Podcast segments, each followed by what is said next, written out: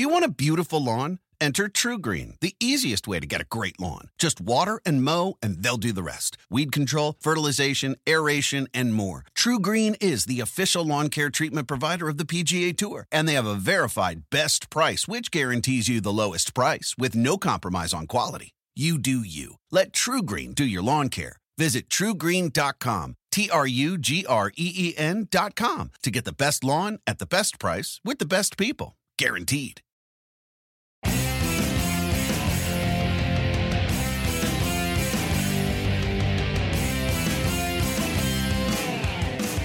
Hashtag no days off. It's PFTPM on the Monday of a week when PFT Live is shut down. It's our now traditional week after the week after the Super Bowl dark week because things are kind of slower than usual in that week between Super Bowl aftermath and scouting combine.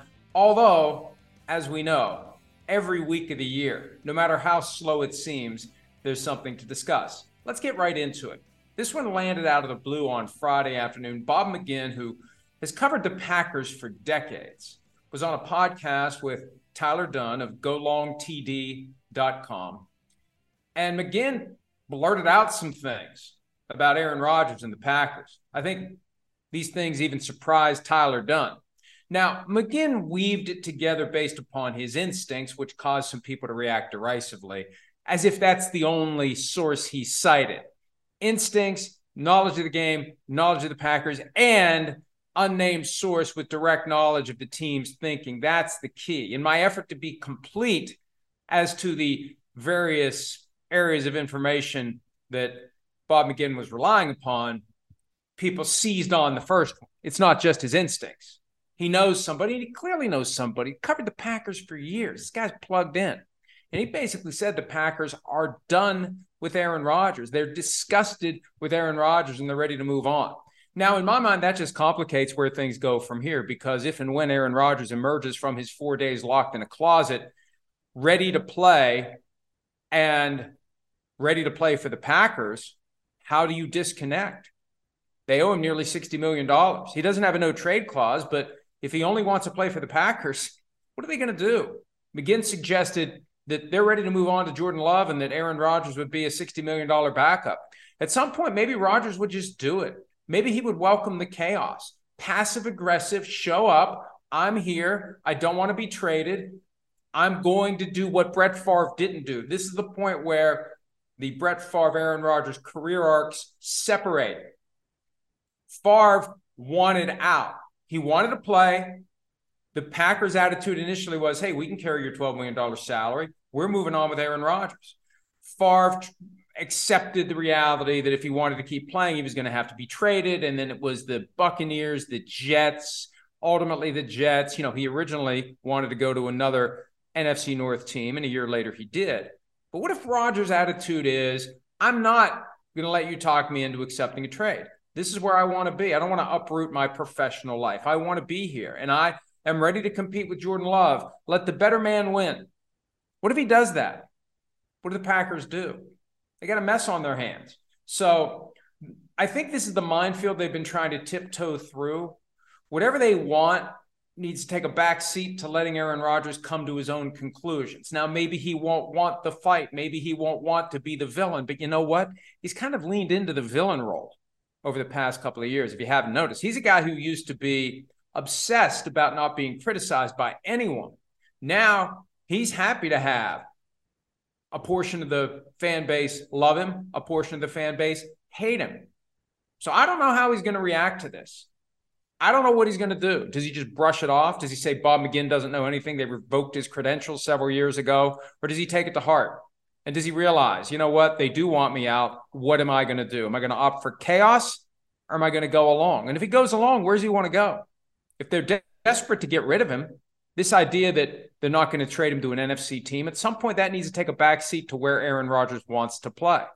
Is he willing to go to an AFC team to accommodate the Packers' desire to not have to deal with him? And if they think he's not good enough to start anymore, why do they care if he goes to another team in the division or in the conference? They should want that. They should relish the opportunity to face maybe twice per year, maybe a third time in the postseason, a guy they know well a guy they know what his weaknesses are, a guy they believe no longer brings it like he used to. So, look, this is the story of the offseason now that Tom Brady is retired, assuming he stays retired. Assuming he stays retired, Aaron Rodgers is the story. And many continue to believe there's no way Aaron Rodgers retires because the last thing that he wants is five years from now to be the little special guest star line at the bottom of the marquee of the 2028 Hall of Fame class starring Tom Brady. It's already JJ Watt knocked down to the second or third level. Aaron Rodgers will be in that same spot too. That's what makes people think, above all else, he'll keep playing. Where will he play if he doesn't play for the Green Bay Packers? And who will trade for him? Who will give up potentially significant draft resources to get Aaron Rodgers and then pay him 60 million this year without any commitment from him that he's going to stay for more than one season. And also signing on to the drama, the weekly Pat McAfee show appearances. You know, one of the things I said about the Raiders, if he goes there, first thing Josh McDaniels, the head coach of the team, would say to Aaron Rodgers, no more McAfee. No, no more talking outside the family. That doesn't happen here. And if you have any doubts about that, this isn't the place for you to be. Would the Jets want it? Could he deal with the Jets media and the fan base? That's something Tiki Barber raised last week. So I don't know where he goes. I thought all along he's going to want to stay with the Packers. If this is true that the Packers don't want him, it makes a fascinating story 10 times more compelling as the offseason gets in to full bloom. One of the stories that came to a conclusion on Friday, Eric Bieniemy, now the assistant head coach and offensive coordinator of the Washington Commanders. And I understand a big part of this story is why didn't he get serious consideration for a head coaching job? Five years as the offensive coordinator of the Chiefs. His two predecessors in Kansas City parlayed that spot into head coaching jobs. That's the big flaw in the argument that Andy Reid is holding Eric Bieniemy back. I think Stephen A. Smith made that point last week, and I have to respectfully disagree because it didn't hold back Doug Pederson. It didn't hold back Matt Nagy they became head coaches with lesser quarterbacks with Andy Reid in charge of the offense. In comes Mahomes, Bieniemy becomes the coordinator, and Bieniemy can barely get interviews in this cycle. We had one with the Colts, hasn't been offered a job, and it almost feels like the sun has set, the sizzle is gone. These teams want to bring in coaches that will excite the fan base. And my point from last week I think some of these owners may be concerned that if you hire Eric Bieniemy, you're going to have 30% of your fan base shouting that you gave into the woke mob and you hired Eric Bieniemy at a time when you know those of us in the media who are bought and paid for by the woke mob are saying, "Why aren't you hiring Eric Bieniemy?" And I think there's reason to believe that owners are sensitive to pissing off that segment of the fan base that would be triggered by Eric Bieniemy getting a head coaching job. But regardless, no head coaching job, and a better situation for him. I've seen some folks criticize the idea that he's in a lesser spot with the commanders. That overlooks the, the fact, as we reported on Friday, that Eric Bieniemy was working on one-year deals for five years with the Chiefs. He never had a multi-year commitment which meant he was free to go at any time, but he also didn't have security. He's got a multi year deal now with the Commanders. He got a raise, he got a better title, and he's running the show. That's the wish Andy Reid had for him the opportunity to go run the show. And he could get run out of town after one year if the Commanders are sold. And we, we don't know that Daniel Snyder is ultimately going to sell the team. He's falling short of the seven billion that he supposedly wants. Will he still sell the team or not? But if he sells the team and new owner wants new coach, new coaching staff, Bieniemy's out, he's got security. He's got a buyout. So it would have been another year with Kansas City, not knowing what's going to happen next, or having some security and more money, getting some partial financial reward for the work that he's done with the Chiefs and an opportunity to finally, maybe, possibly parlay his efforts as an offensive coordinator into a head coaching opportunity. One fascinating little wrinkle about Eric Bieniemy becoming the offensive coordinator of the Commanders. The statement made by Ron Rivera, coach of the Commanders, during Super Bowl week, said it on our show with Chris Sims and me. They're not going to pursue a veteran free agent starter. Sam Howell is QB1 entering the offseason program. At best, they'll sign a veteran backup to support and develop Sam Howell. And as I was writing something up yesterday on what I think will happen between Lamar Jackson and the Ravens, it dawned on me that maybe they're waiting to see in Washington whether the nearby Ravens ultimately apply the non exclusive franchise tag to Lamar Jackson. There have been different thoughts out there on whether or not the Ravens go exclusive at about 45 million, although I think that number is going to go down by the time it locks in. If you go exclusive, you can't talk to any other teams, can't sign an offer sheet, can't do anything other than play for the Ravens or play for no one. If he doesn't sign the tender, doesn't play for anybody, sits out. We saw Le'Veon Bell do that a few years back. I doubt that at 45 million or 40 million or whatever that number is, Lamar Jackson's going to turn up his nose at that.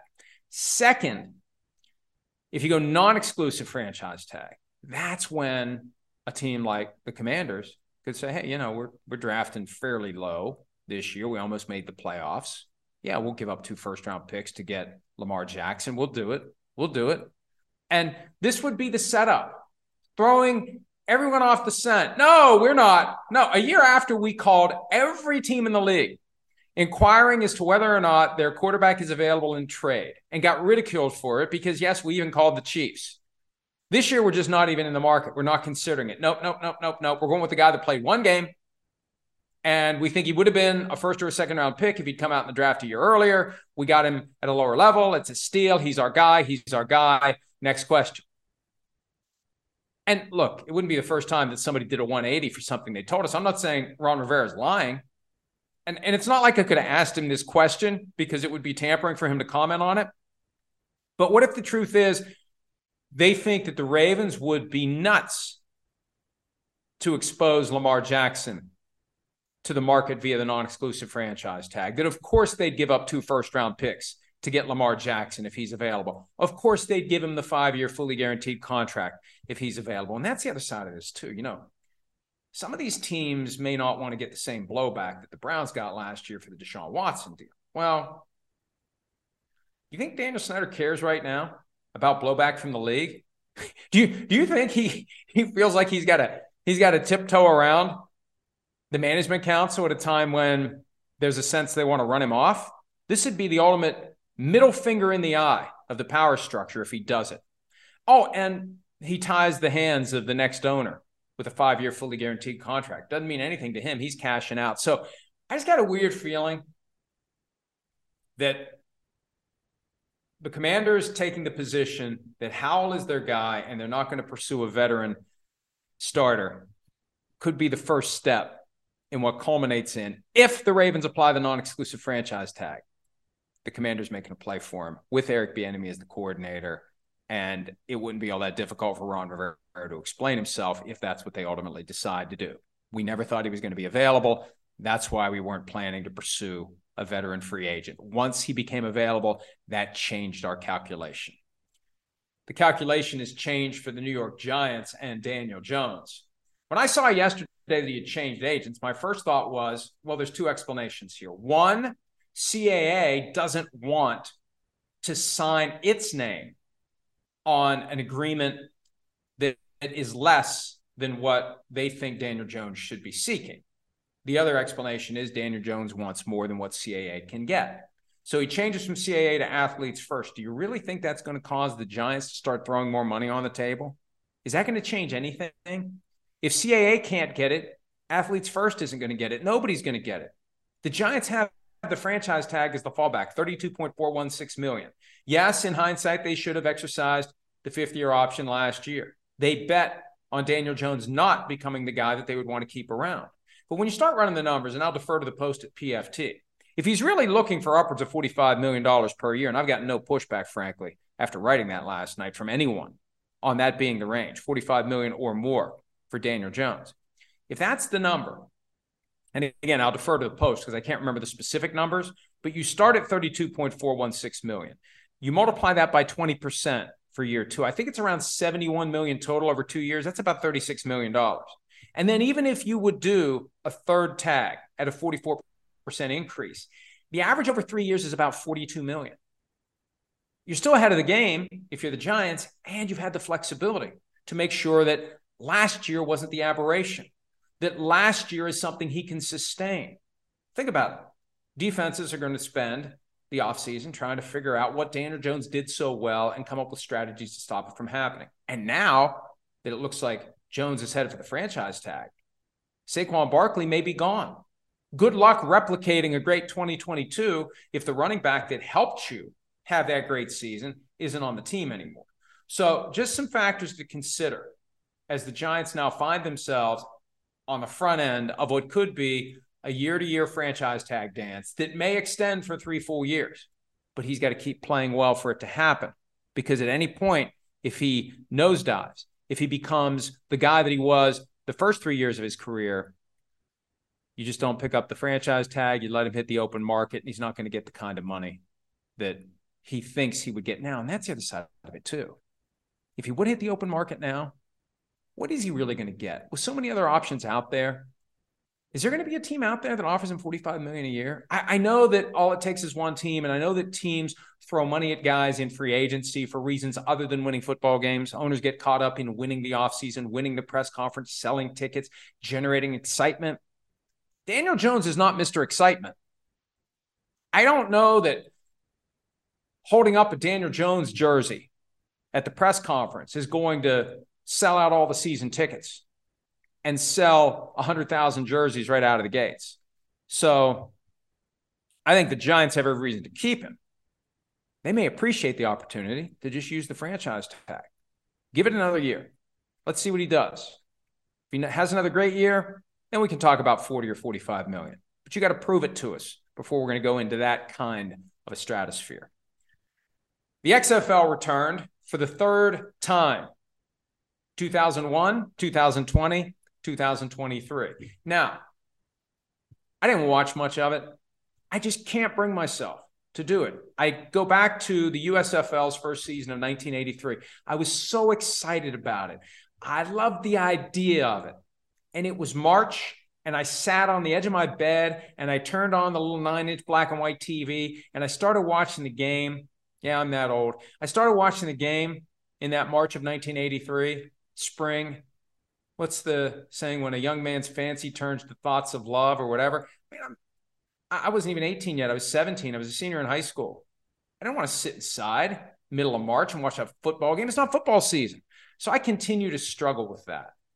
It's not football season. Why do I care about football when it's not football season? But I will say this people do care. I see the traffic to the stories we post about the XFL and the USFL on the website. I see the engagement on Twitter. People care. So I'm not going to to just ignore it. We're going to cover it. May not watch the games for now, but we're going to cover it. I needed a weekend off. It's been a long season. Just wasn't interested. Now, yesterday's game between the San Antonio Brahmas and the St. Louis Battlehawks, it was 15 to 3 with a minute and a half left. And the team that had three points won the game because they scored a touchdown. They did a three point conversion. They ran the fourth and 15 play to retain possession. They scored a touchdown to win the game. So it is exciting. And even if you're down 12 points with a minute and a half left, you can still win the game. And it's not all that crazy of a path of events to make it happen. So we'll see how it goes. One of the keys is attendance 17,000 in Arlington on Saturday, 17,000 in Houston on Saturday, 12,000 in DC on Sunday, but 24,000 plus in San Antonio, which they announced will host the XFL championship game in May. We'll see what happens. We'll see how it goes and the USFL is going to have some overlap. They don't come back until April 15. So the XFL has the stage to itself for two months. Both leagues will be going for a little while. The XFL ends the middle of May, and the USFL runs into July. And I got an email today telling me that the USFL is having its first ever college draft tomorrow. This is a very interesting psychological exercise. You start before the NFL draft even happens who do you draft? And you know, if there's 250 draft picks, there's a thousand kids who think they're going to be drafted. There are always more kids going into the NFL draft who believe they're going to be drafted than actually get drafted. So, where's the sweet spot? Where do you pick that guy who has the self awareness that he's not going to be drafted and is happy to come play for you and actually thinks maybe he can become the next KaVontae Turpin? the guy who parlays a great USFL season into an NFL opportunity. And would there be guys who think maybe I'm going to be a low round draft pick, but I'll just go play in the USFL, hone my skills, and then go to training camp after the USFL season ends? I mean, at some point, you got to rest your body. So it's just it's a fascinating question and we'll see who gets drafted and how many of those guys sign a contract and how many of them say no thanks i'm going to wait and see if i get drafted. And then if they don't get drafted what are they going to do? Do they sign as an undrafted player? I mean think about it. You got 90 guys on the roster when it's all said and done for 32 teams. How many of those leftover guys are going to go play in the usfl especially at a time when the train has already started moving for the second spring league. We got two spring leagues this year XFL 3.0 and the second year of USFL 2.0. And at some point, I have to accept the fact that it's football, it's on TV, people are watching it, so I'll have to watch it. Too. For 25 years, Mike's has been making lemonade the hard way. Mike's Hard Lemonade. Hard days deserve a hard lemonade. Mike's is hard, so is prison. Don't drive drunk. Premium all beverage with flavors. All registered trademarks used under license by Mike's Hard Lemonade Company, Chicago, Illinois. The longest field goal ever attempted is 76 yards. The longest field goal ever missed? Also 76 yards. Why bring this up? Because knowing your limits matters, both when you're kicking a field goal and when you gamble. Betting more than you're comfortable with is like trying a 70 yard field goal. It probably won't go well. So set a limit when you gamble and stick to it. Want more helpful tips like this? Go to keepitfunohio.com for games, quizzes, and lots of ways to keep your gambling from getting out of hand. Start clean with Clorox because Clorox delivers a powerful clean every time. Because messes happen. Because. Hey, listen. Remember how you told me to toss those takeout containers before we left for vacation? And you were like, I'm serious. If that leaks over the counter, it'll be a slimy abomination by the time I get back. And I was like, yeah, yeah, yeah. Of course. Don't worry about it. I won't forget. well. Ooh, yeah. That happens. So start clean with Clorox. Use Clorox products as directed. Rinse after use if in contact with food surface. Let's answer some questions, shall we? I may have covered some of the topics already that came up. I looked at these earlier, skimmed them. A lot of times I'll do this and not even look at them ahead of time. First thing I have to do is actually find the tweet from several hours ago where I asked for questions. Here it is. Not a ton, which is good. Let's just scroll through here. Best thing you've grilled lately, is always, one of the first questions comes from the PFTPM account because I follow that account. I haven't turned on my grill since football season started. I just haven't done it. May have made steaks one time, but that's it. So it may be time when it warms up a little bit to fire up the grill. PFTPM Posse again. What's your pasta and meatballs gut feeling on what Saquon Barkley gets per year on the open market? The first two years of that is likely all that's relevant. I, franchise tag for him would be 10 million. Top of the market is like 16 million. The risk with a running back is he's one play away from not being able to play and you've taken on that significant financial risk if you're the team. He had a great season. He had a great rookie year. He was kind of lost in the weeds years two, three, and four because of those injuries.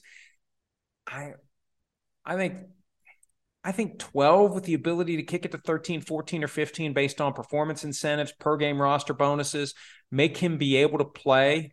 You know, you maximize the payment based upon how much he does for you. There's an acknowledgement by both sides that injuries dramatically affect the value of the player, it wouldn't shock me. But there's a lot of free agent running backs this year. And the other thing is, every year there's a new crop of running backs with full tread on the tire coming into the NFL. You can draft them in any round, you can draft them not at all.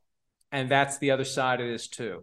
How much do you pay for the name? How much do you pay for the past accomplishments? Again, it's no longer what have you done for me lately? It's what are you doing for me right now? And what will you do for me tomorrow? I may be optimistic excessively on what Saquon Barkley could get. But I'd like to think, I'd like to think short term, you know, the cap keeps going up. These numbers seem big until you consider the fact that cap keeps going up and up and up. So 12 to 14 doesn't seem all that unreasonable for a guy who can have a huge impact on the offense. But the guarantees won't be much beyond the first year. I doubt that there'll be these rolling guarantees that tie the team's hand the way the Ezekiel Elliott contract kept the Cowboys from doing anything about it. He's likely going to be available as well unless he redoes his deal with the Cowboys to dramatically reduce his salary and cap hit. So it's going to be interesting. My gut, pasta and meatballs, 12 with the ability to kick it up to 15, but the market and the options and the draft class could change that significantly. One more from PFTPM Posse. If Lamar Jackson gets his fully guaranteed contract, what will go down as the better strategy, his or Deshaun Watson? Without question, it was Deshaun Watson's. I mean, because he got a five year fully guaranteed deal at a time when he had 20 plus civil lawsuits pending. He was under contract with the Texans. The first challenge was convince the Texans to trade him. They didn't have to trade him, they agreed to it. Then they put together this contest where he had four teams at the table.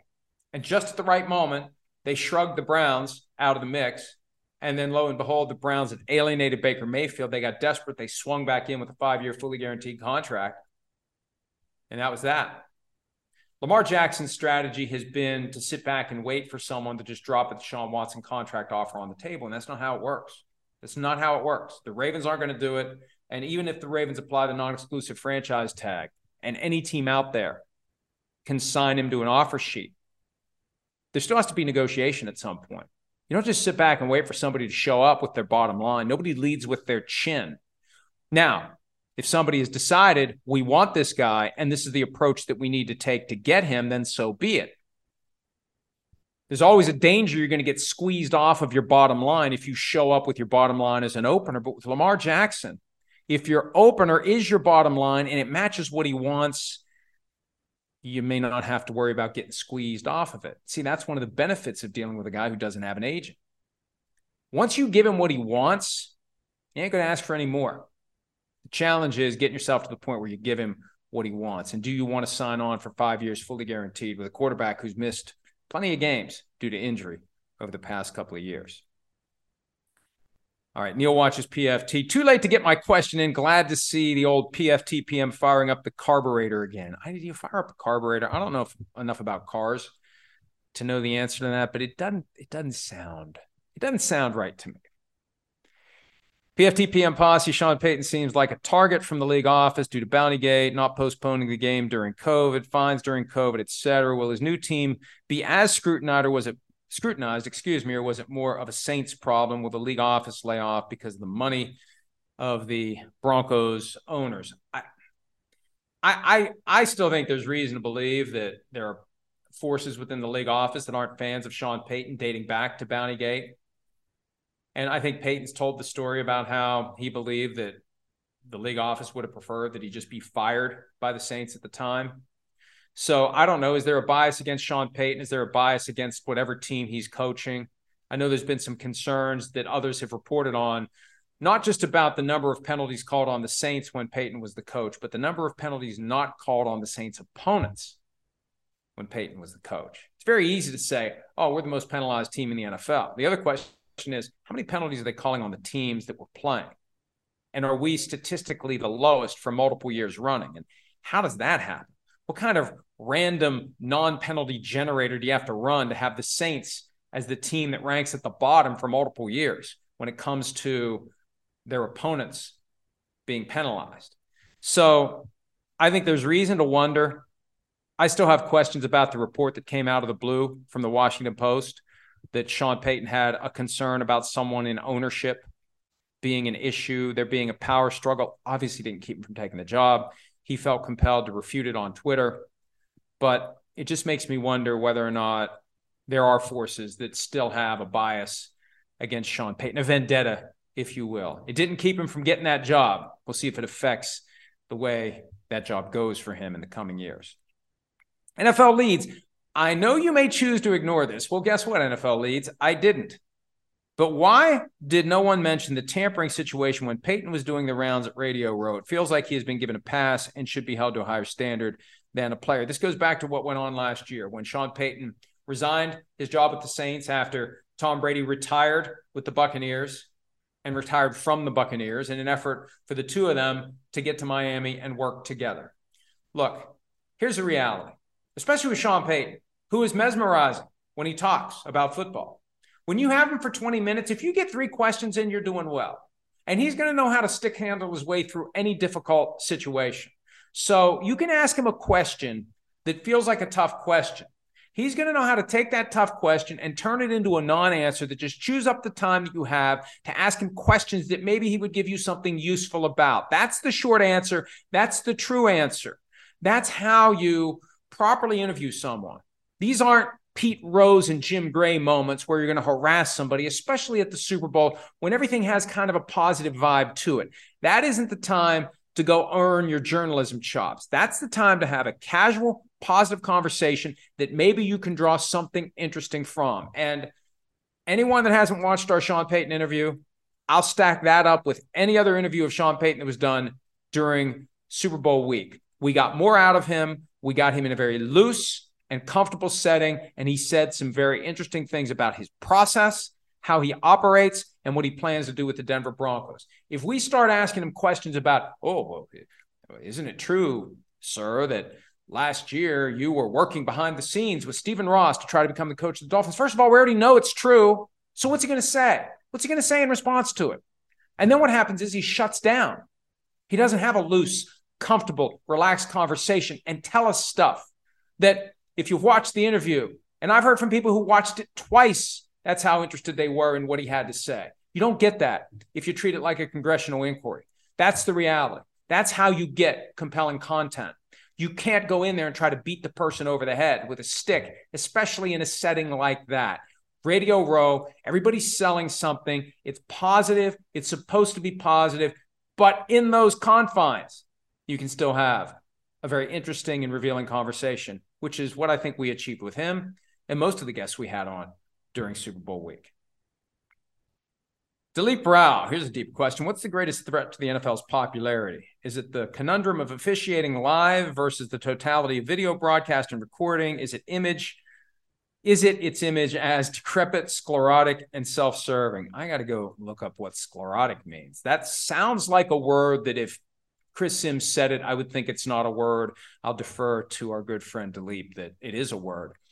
I, I really do think the biggest threat is the tone deaf approach to the flaws with officiating because all it's going to take is one big controversy and then they're going to have Congress or the Justice Department or a brand new agency that regulates professional sports up their butts. One of the examples I share whenever this topic comes up in a setting like this or just talking about it privately, the SEC, not the Southeast Conference, but the Securities and Exchange Commission, didn't exist until five years after the stock market crash of 1929. It takes a big mess to get Congress to create new regulatory agencies, to do new things. They have to be addressing a problem that manifested itself with some significant negative outcome. It's going to take a big scandal, a Tim Donaghy type thing, or mishandling of inside information, material non public information that teams have in all shapes and forms. A big controversy will start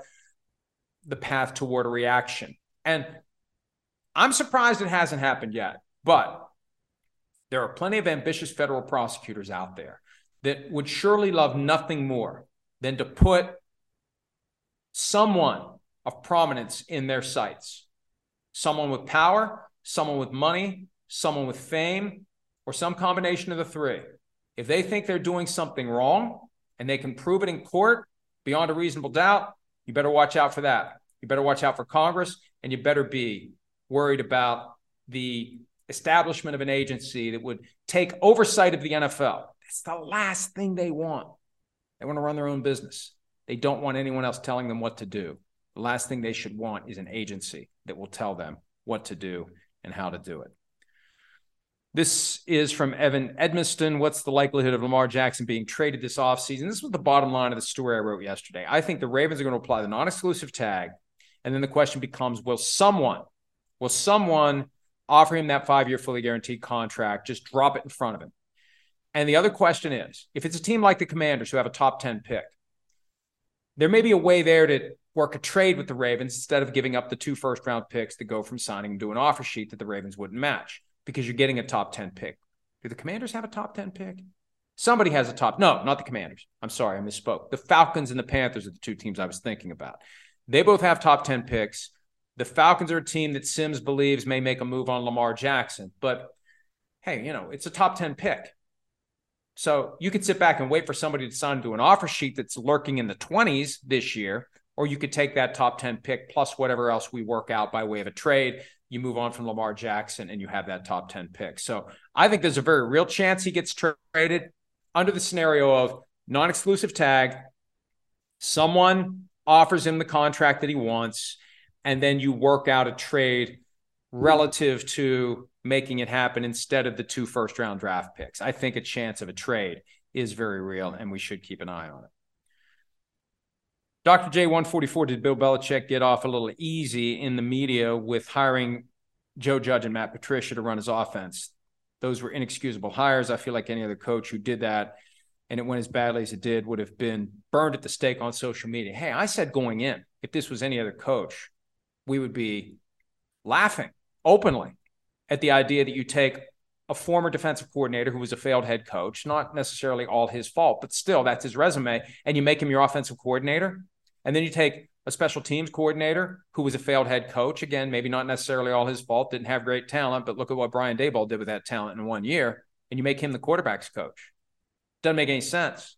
I know there were folks in the building up there that were stunned when Joe Judge came back as quarterbacks coach. They thought, okay, he's coming back, he's joining the staff, special teams. Nope. Quarterbacks. So it was a disaster. It was a mess. And to his credit, Bill Belichick realized it wasn't sustainable. He either realized it on his own or he got a little pressure from above. Either way, it's encouraging that Belichick has the willingness after all those rings to make a change. Because if things don't get better soon, how long do those six rings really last? How much does that buy you? Jason Garrett and I got into a little argument about this during one of our our Applebee's segments early in the season. How many chips does Bill Belichick have in front of him? He had a lot more before this season, and he burned a lot of them off. How many more years of not making the playoffs? How many more years of making the playoffs and losing by 30 in Buffalo in the first round? How many more years of not winning a playoff game? Robert Kraft, the owner of the team, publicly expressed dismay last year that it had been three years since they won a playoff game, their last postseason victory, Super Bowl 53. Five years now going into this season. How many more years before Patriots fans stop showing up for the games? How many more years of just this sluggish feel, especially on the offense? Bill O'Brien, kind of a Hail Mary play by Bill Belichick to turn this thing around. And one of the big questions for me is whether Mac Jones is even going to be the quarterback. I think O'Brien's going to have a lot of say over that. And I still think there's a chance Mac Jones ends up getting traded to the Raiders and reuniting with Josh McDaniels. And they had a great relationship and it worked well in 2021. And I think one of the reasons things worked so poorly in 22 is Mac Jones was able to compare and contrast what it was like with Josh McDaniels, what it was like with Matt Patricia. All right, I should probably wrap this up. These things just end up taking on a life of their own. Why doesn't the NFL add an extra bye week? asks Tomas Spena. The networks hate it. They did it in 1993. The networks hated it because it dilutes the slate of games. Now, in 1993, there were only 26 teams or 28 teams? 28 teams in 1993. There's 32 now. There's more teams. So maybe it doesn't dilute it as much. But adding a second bye does give you more weekends. It gives you more standalone windows. It gives you more of those games where everyone can tune in at the same time.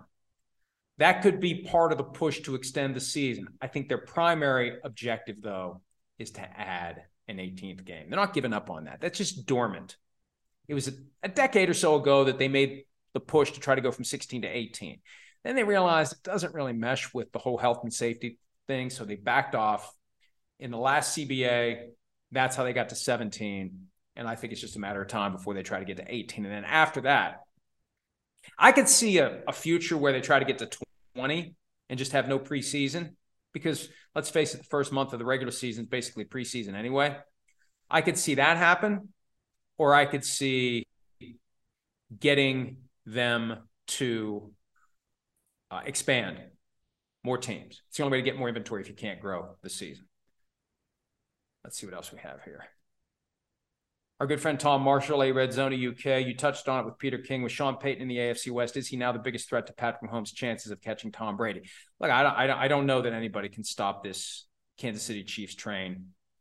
I, I think Sean Payton may need another quarterback by the time it happens. And look, if Andy Reid and the Chiefs hadn't traded up to number 10 from 27 in the 2017 draft, and the Saints were sitting there at number 11, Payton was taking Mahomes. And Payton would still be the coach of the Saints right now if he had gotten Mahomes. You don't walk away from Mahomes. And Payton, to his credit, walking into the division that has Mahomes, it's going to require a lot on defense. And I think one of these questions deals with the idea of Rex Ryan being the defensive coordinator. I'm not necessarily opposed to that. He's a good defensive coordinator.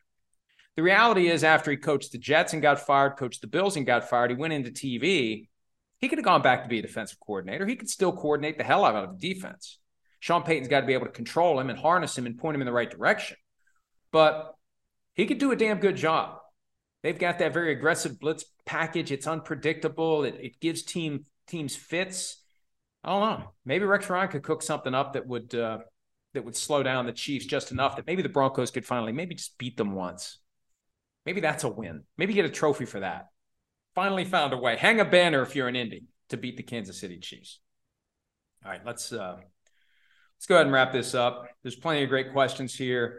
Do me a favor. We'll do this later in the week. If I didn't get to your question, ask it again.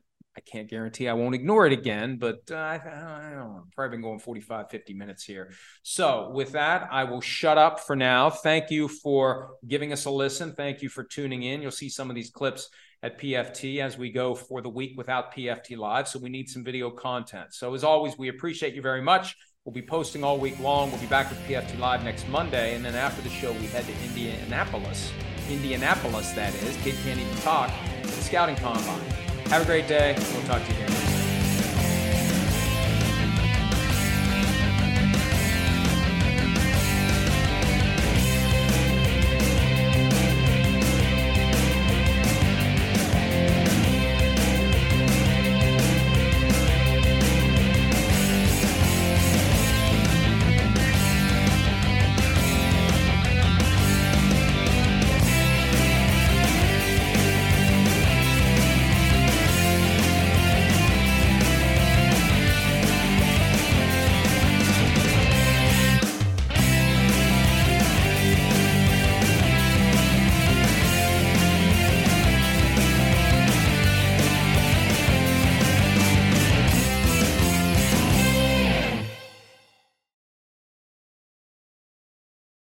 The longest field goal ever attempted is 76 yards. The longest field goal ever missed? Also 76 yards. Why bring this up? Because knowing your limits matters, both when you're kicking a field goal and when you gamble. Betting more than you're comfortable with is like trying a 70 yard field goal, it probably won't go well. So set a limit when you gamble and stick to it. Want more helpful tips like this? Go to keepitfunohio.com for games, quizzes, and lots of ways to keep your gambling from getting out of hand. If you went on a road trip and you didn't stop for a Big Mac or drop a crispy fry between the car seats or use your McDonald's bag as a placemat, then that wasn't a road trip. It was just a really long drive. Ba-da-ba-ba-ba. At participating McDonald's.